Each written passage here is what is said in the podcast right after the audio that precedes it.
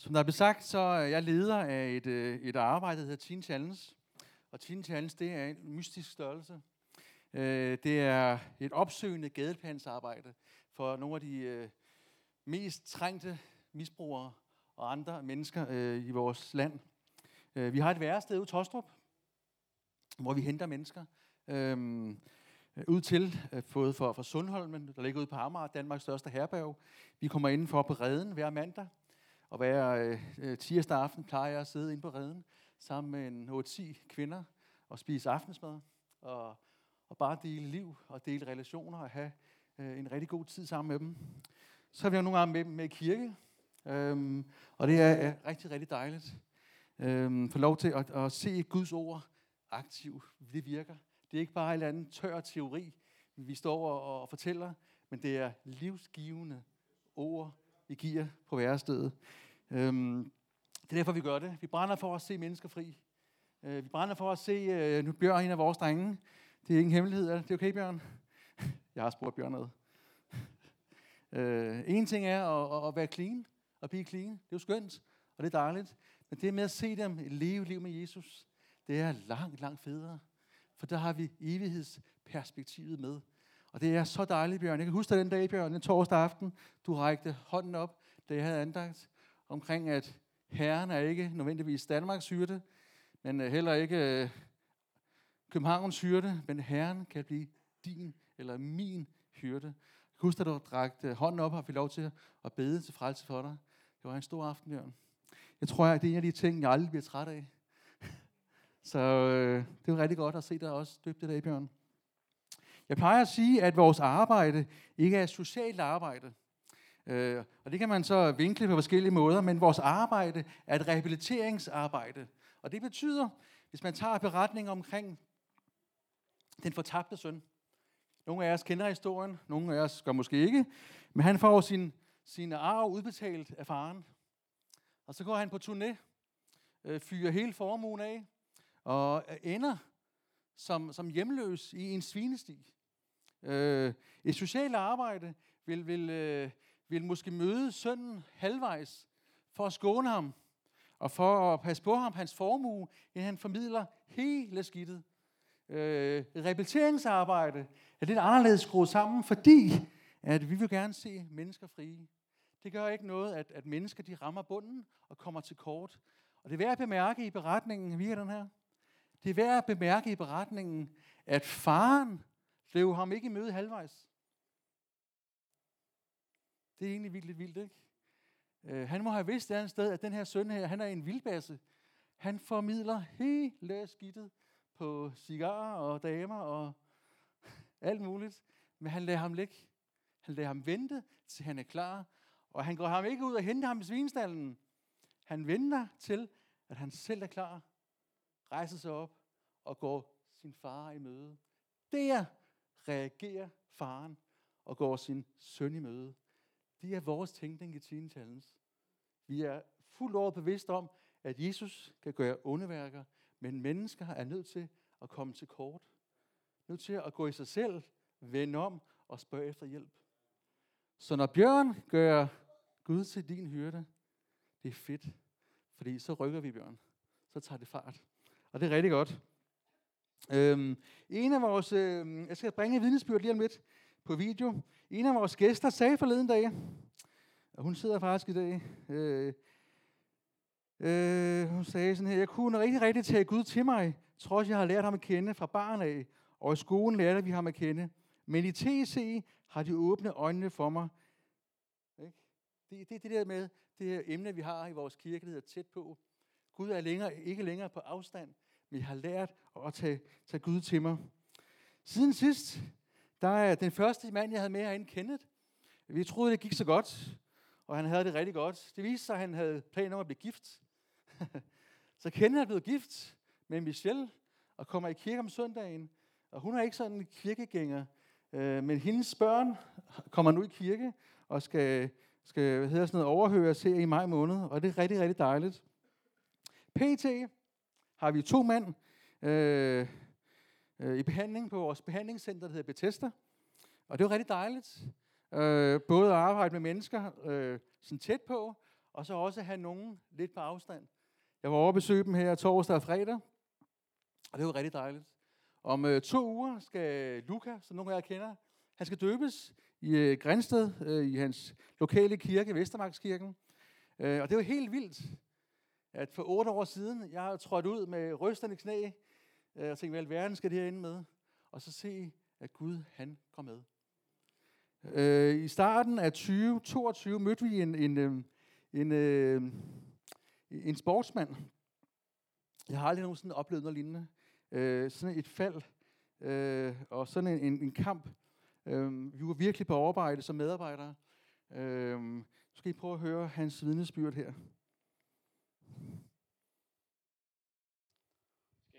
PC, var jeg i et utroligt mørkt sted i mit liv. Ja, det var mit livs nedtur. Jeg havde et atypisk, men meget alvorligt blandingsmisbrug. Alle mine nærmeste havde givet op på mig, og det lyder måske bebrejdende herfra, men det er bestemt ikke sådan ment, for jeg forstår dem virkelig godt. Jeg var et håbløst sted, destruktiv og i lodret forfald. For at gøre en lang historie kort, og alligevel få den til at give mening, så skal vi lidt længere tilbage i tiden. Uden at gå for meget i detaljer, så er jeg vokset op i et meget kaotisk hjem. Min biologiske far forsvandt mere eller mindre, da jeg var 10, og derefter begyndte min biologiske mor at drikke. Jeg lærte at drikke med de såkaldte voksne derhjemme, og hvis jeg ikke kunne sove, så fik jeg stukket et ark piller i hånden. På den måde fandt jeg hurtigt ud af, at det var en effektiv måde at kvæle problemerne på. Hvis jeg virkelig tænker mig om, så har jeg egentlig altid haft et alkoholproblem, siden den første gang jeg drak mig fuld som 12-årig, og blev fundet i sneen med blå læber og vejrtrækningsproblemer. Jeg har aldrig haft en stopklods. Helt fra starten af var det helt naturligt for mig at starte dagen derpå med vodka.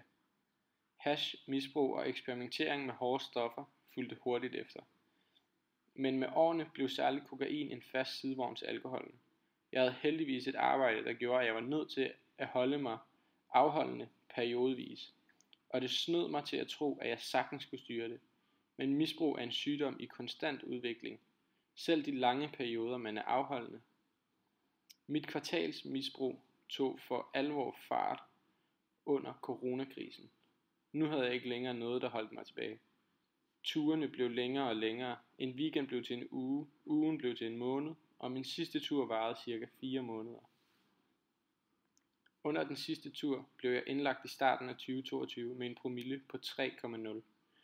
Og da jeg havde holdt den kørende mange dage uden søvn på kokain, så var jeg også ved at gå i delir.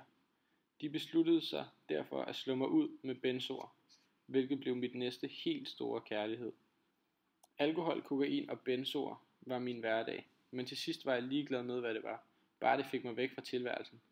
Sammenlagt var jeg indlagt 13 gange de næste par måneder, og det meste er meget sløret for mig, men jeg husker tydeligt en af indlæggelserne. Jeg vågnede op i en hospitalseng, uden at have nogen idé om, hvordan jeg var endt der. Det havde jeg efterhånden prøvet en del gange. Men noget den her gang var anderledes. Der stod nemlig noget på bordet. Jeg skyndte mig at søge på nettet for at se, om der var noget, jeg kunne lamme mig på. Men det viste sig at være en modgift, for jeg havde taget en overdosis. Jeg ville ønske, at jeg kunne sige, at det var bunden for mig, men mit misbrug fortsatte desværre, uden at skænke det en tanke. Midt ind i den håbløse situation stiftede jeg første gang bekendtskab med TC, som blev et lys midt i ind i mørket og gav mig håbet på livet tilbage. Præcis det første møde med Jesper husker jeg faktisk ikke, men han har senere fortalt, at det var under en af mine mange indlæggelser. Faktisk husker jeg kun en håndfuld af de gange, vi så hinanden, selvom vi talte sammen nærmest dagligt, hvilket nok giver en ret god idé om min daværende tilstand. Livet som misbruger er en slavetilværelse. Noget stærkt har fuldstændig fået magten over dig. Det er hårdt arbejde og meget kaotisk liv. Fyldt af tomme løfter og midlertidige løsninger. Du kan ikke regne med nogen, ikke engang dig selv længere. Jesper formåede som det eneste at nå rigtigt ind til mig. Han var bestemt ikke en intimiderende fyr, men han formåede alligevel at få mig til at høre efter. Han talte med en autoritet, som om at han kendte til noget, jeg ikke gjorde. Hans ved, vedholdenhed blev altafgørende, for det krævede mange forsøg at få mig afruset og i behandling. Jeg ankom på Bethesda med et håb om at blive ædru og clean, men jeg havde aldrig regnet med, at jeg faktisk ville finde en indre ro. Jeg har altid med et smadret smil sagt, at jeg ikke ville få fred før den dag, jeg var seks fod under jorden. Et smil, som kun en mand, der trives i kaos, kender til. Men Guds fred overgår alt menneskelig forstand, og det fik jeg lov til at opleve igennem behandlingen på Bethesda. Jeg plejer at sige, at Bethesda er et godt sted at komme fra, for det er selvfølgelig frustrerende, hårdt og til tider pisseirriterende at være i behandling. Men det fundament, man bygger her, er jeg overbevist om, man ikke finder andre steder. Jeg har været fuldstændig afholdende i over tre måneder, og endnu vigtigere er jeg blevet sat fri fra de lænker, som ellers har fastholdt mig igennem hele mit liv.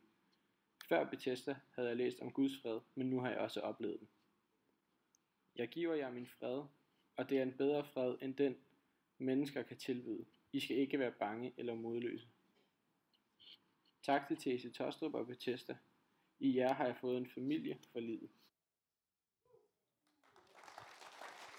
Det er, det er stort.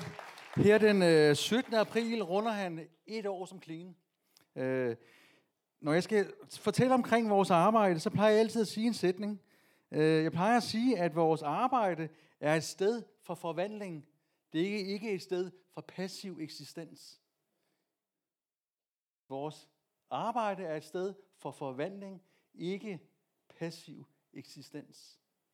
Vi er jo så ambitiøse, at vi tror, at Gud kan forvandle menneskers liv. Er vi enige om det? Amen.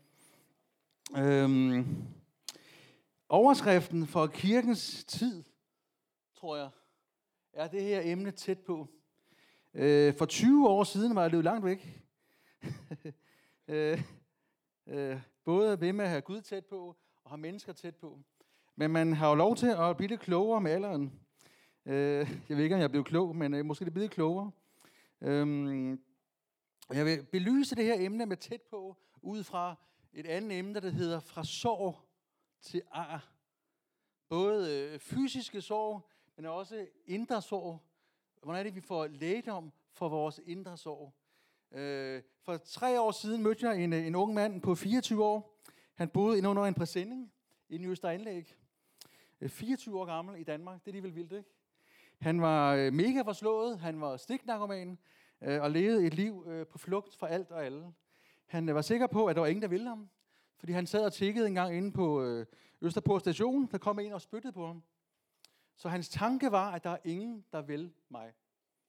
Øh, det var sådan så, at Arne, vores medarbejder, engang holdt en andagt, som vi altid har om torsdagen, omkring en tigger i Bibelen. Og den her unge mand var sikker på, det var mig. Det er mig, han taler om, foran alle andre. Fortæller han bare om mit liv, foran, vi sad det måske 20 den aften. Du, du udstiller mig jo fuldstændig. Hvad bilder du dig ind? Og jeg måtte bruge, tror jeg, to timer, nogle gange om torsdagen, på at samle ham sammen bagefter, og få ham sendt nogenlunde ud af døren med hans, hans lille babyjokker med alle hans ting i, og vide, at, at nu har vi landet den sådan nogenlunde. I arbejde med ham, med alle hans sorg på sjælen af forkastelse og alt muligt, kom jeg til kort. Jeg kom virkelig til kort, for hvem er jeg? Jeg kan pege på, på Gud og Jesus, men helt ærligt, jeg har jo været opvokset i en kristen familie, har fået det hele ind fra moders, øh, modermælken. Hvem er jeg? Hvad i verden for en prøvelse har jeg haft? Så jeg tog øh, vores gode ven her med over til Jylland. Der kender jeg en mand, der hedder Per. Per er lige rundet 50 år gammel, og det betyder, at han lige har rundet flere dage som clean, end som stiknarkoman. Jeg tænkte, Per må kunne sige et eller andet fantastisk. Ham her, han kan bruge til noget. Øh, så vi sidder der og spiser jordbærkage. Ham er den unge mand, jeg har med. Han øh, gik godt til stålet. Rigtig godt. Øh, og det var fint.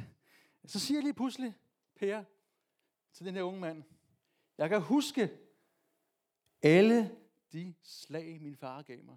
Jeg kan huske hver et slag, mens han så, de gør ikke ondt mere. Kan I se billedet? Han har haft sorg, der er blevet til ar. Øhm,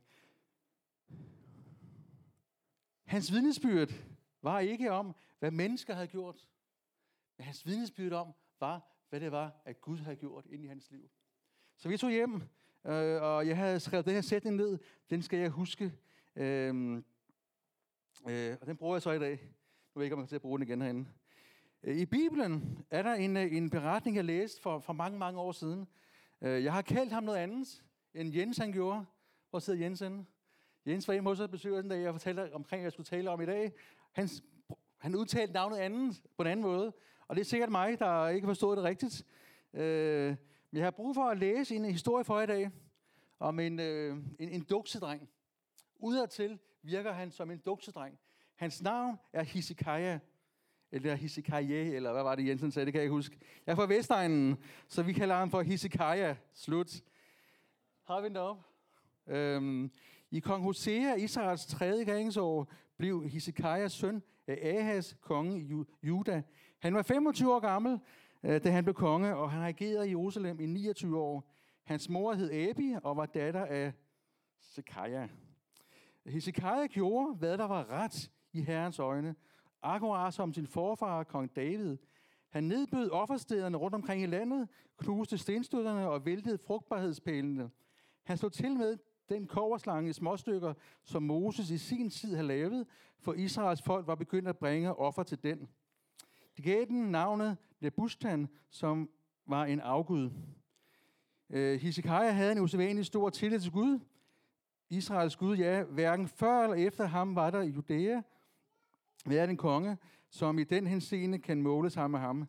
Hisekaja adlød Herren i alle ting, og han overholdt omhyggeligt de bud, som Herren havde givet Moses. Derfor var, der, derfor var Herren med ham i alt, hvad han gjorde. Og hvad han gjorde, det lykkedes for ham.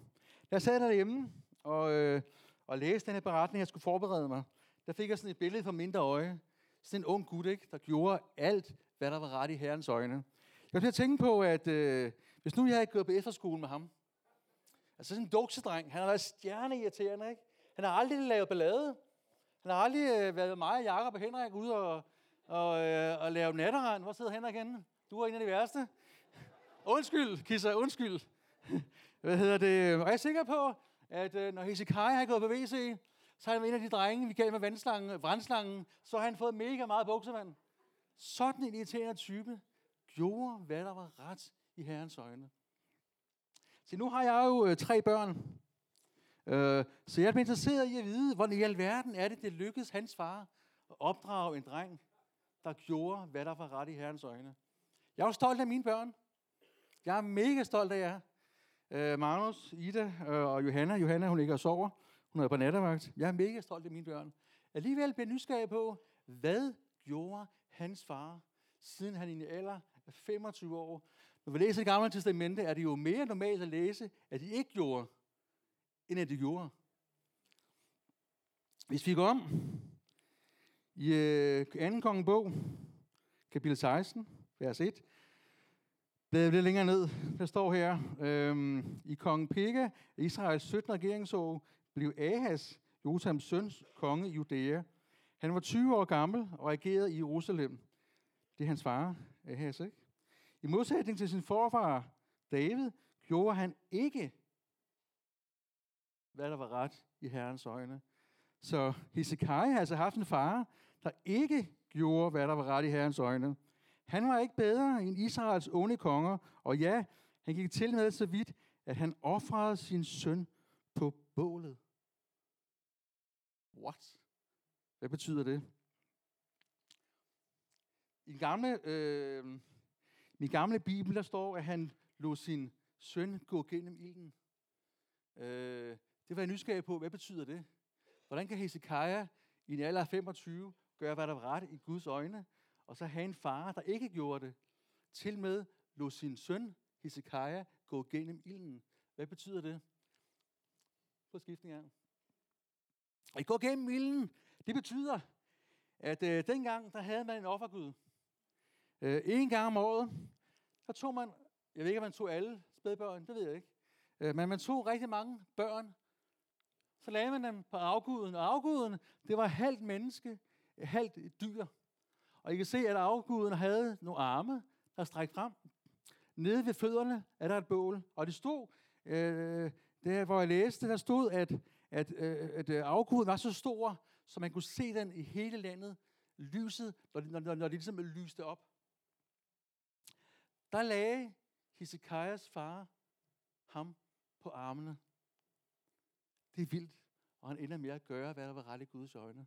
Der sker det, at hvis barnet falder ned, og det gør det jo før eller siden, lander ilden og dør, så havde afguden accepteret offret.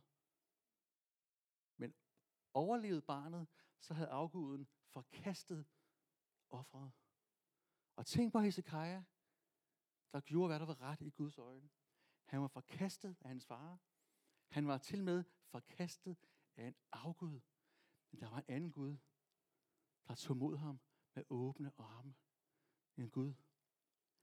Ja, vi, kan, vi kan ikke læse nogen steder Hezekiahs proces i hans helingsproces. Det kan vi ikke læse. Men vi kan læse, at der står omkring hans forfar David. Jeg tror, at David har været en søjle ind i Hezekiahs liv for, for helbredelse. Det er jeg overbevist om. Øhm, da Per, han var ikke konge, ligesom Hezekiah, øh, men Pers blødning var stoppet.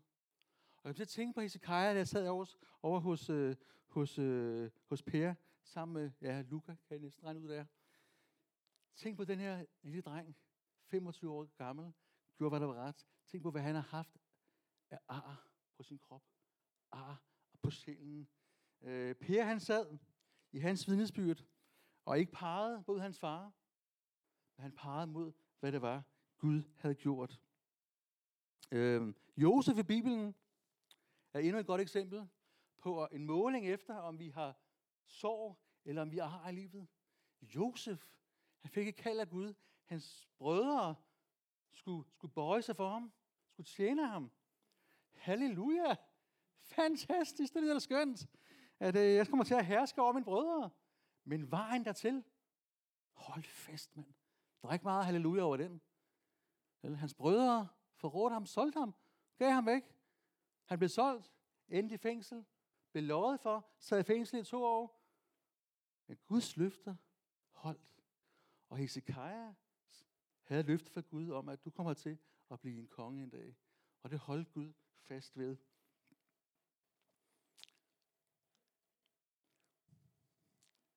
Isaias 53:4 står der sådan her.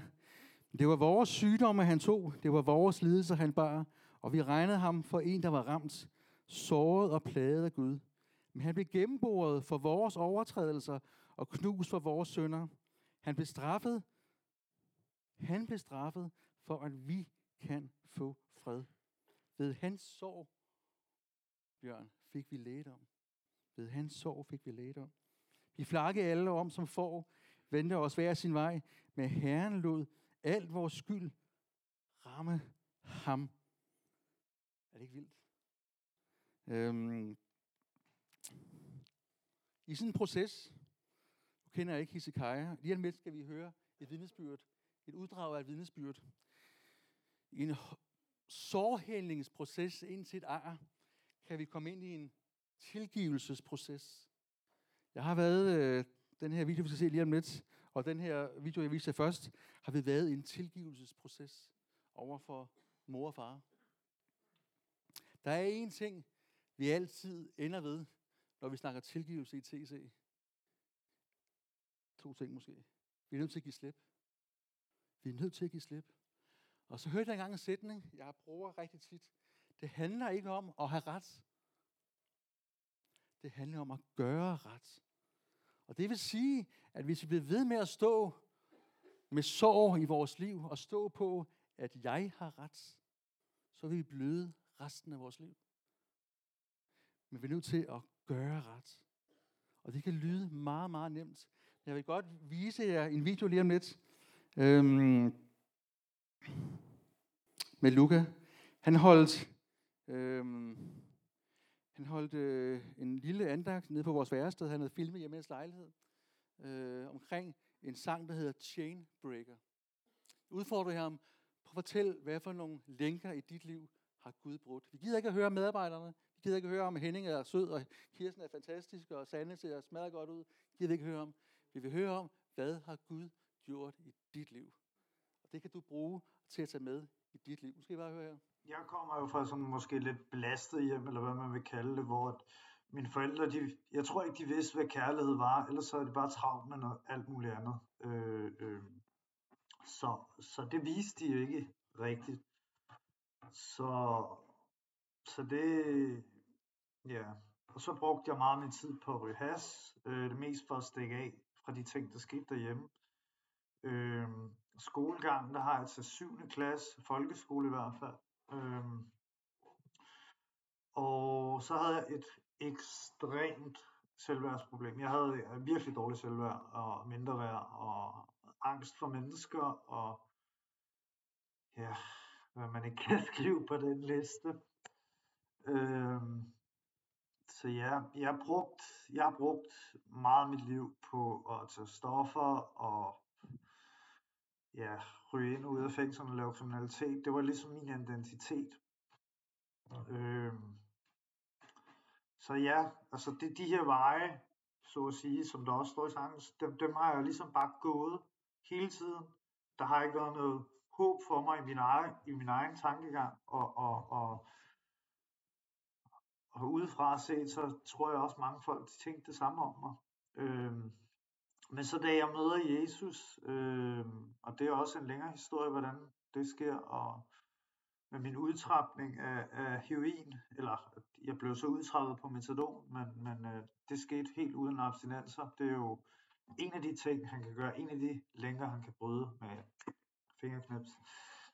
Øh, så er der nogle ting, der tager lidt længere tid at arbejde på, for eksempel med, med de her ting med at kunne med andre mennesker, altså at kunne befærdige mig med andre mennesker, og, og rent faktisk øh, tro på, at tro på og føle, at jeg er værd at elske, og jeg rent faktisk har fortjent det, på trods af alt, hvad jeg har gjort, og på trods af, hvem jeg er. Øh, man kan sige, at Gud, Gud elsker mig jo ikke, altså, og det, den, den, med den tro og den viden at, at, at have, der, hvis, hvis, hvis verdens skaber kan elske mig, så, så, må, så må jeg da være værd at elske, ikke? Altså, så må jeg da fortjene at blive elsket, og fortjene at elske mig selv. Øh, så, så det mindre værd, øh, det er der ikke på samme måde mere. Det, har, det tog selvfølgelig det tog godt stykke tid. Øh, det er ikke alt, der sker. Øh, Rom, Rom blev ikke væltet på en dag. Øh, ja. Og ja, jeg havde ikke rigtig noget skolegang, jo. Jo, jeg havde, jeg fik min 9. klasse, den fik jeg for nogle år siden inde i uh, Nyborg Statsfængsel.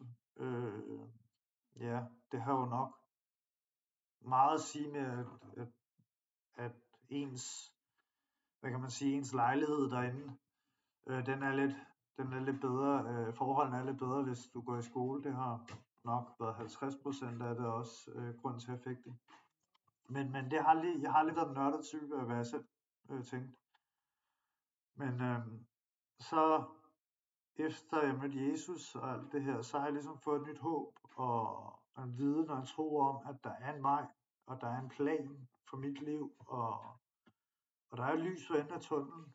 Der er noget, man kan klinge fast i, og bare holde fast i, fordi nogle gange, der bliver jeg også selv, der møder jeg selv problemer i dagligdagen, øh, anderledes end dem, jeg mødte før, men, men også noget, der, der ryster mig, og, og nogle gange føler jeg, at jeg vil give op, men, men der kan jeg klinge mig fast til, at okay, Gud elsker mig, der er en vej, hvis jeg bare holder fast.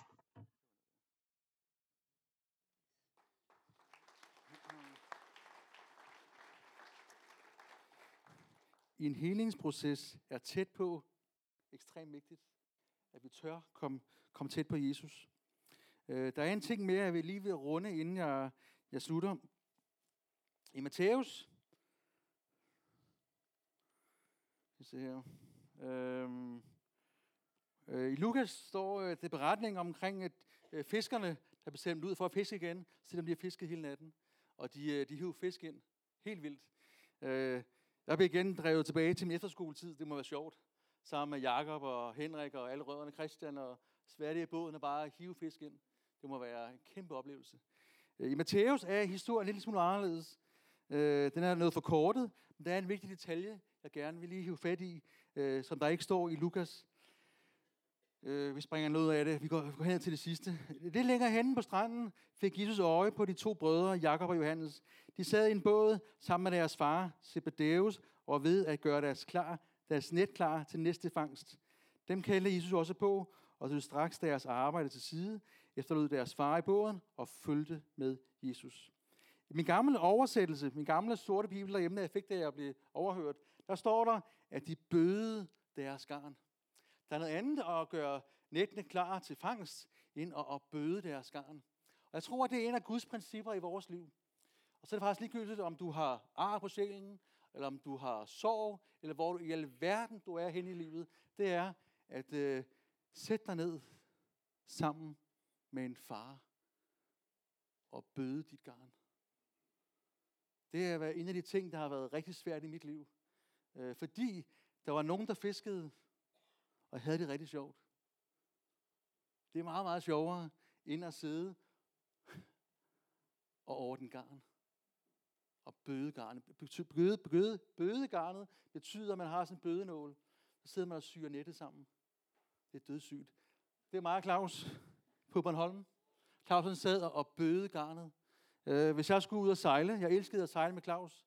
Øh, øh, faktum er bare, at øh, hvis jeg skulle med mine badmintons drenge skulle bøde et garn, kom garnet aldrig ud af fisk igen.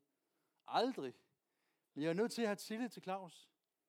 At hvis det her skulle lykkes, at vi skulle have ud af fisk igen, for jeg er nødt til at bringe Claus i spil. Jeg er nødt til at have en med, der kunne noget, jeg ikke havde forstand på. En, jeg har tillid til. En, der kunne hjælpe mig med at reparere mit net, når det var gået i stykker. I mine sorgperioder, en af mine perioder, hvor jeg virkelig har været, så, har været såret og har blødt, har jeg blødt i 10 år. En af de vigtigste lektier, jeg lærte, det var at sætte mig ned med en, der var klogere end mig. En åndelig far, en åndelig mor, der kunne hjælpe mig med at bøde mit garn. Ellers så havde jeg blødt den dag i dag. Det er jeg sikker på. Så jeg tror og overbevist om, at, at en af dine veje til at få stoppet din blødning og få dem til at blive til ar, er at ture at få mennesker tæt på. Ture at åbne dit liv for de aller, aller mørkeste hemmeligheder. Sæt dig ned sammen med en åndelig far og en åndelig mor og bøde dit garn. Samtidig med tror jeg, at nu er vi jo en kristen kirke herinde. Vi tror på Jesus, og vi tror på, at Gud har en opgave til hver og en af os. Der er ikke nogen, der slipper fri. Er det ikke fantastisk? At Gud har en plan for hver og ens liv. Jeg tror i dag, at der er mennesker, Gud kalder til at være åndelige fædre, åndelige far og åndelige mødre. I vores arbejde kan jeg se, at der er en stor, stor længsel efter mennesker, der ikke bare ser mennesker som et projekt, men vil bruge tid på at sætte sig ned og reparere karnet sammen med mennesker i dag.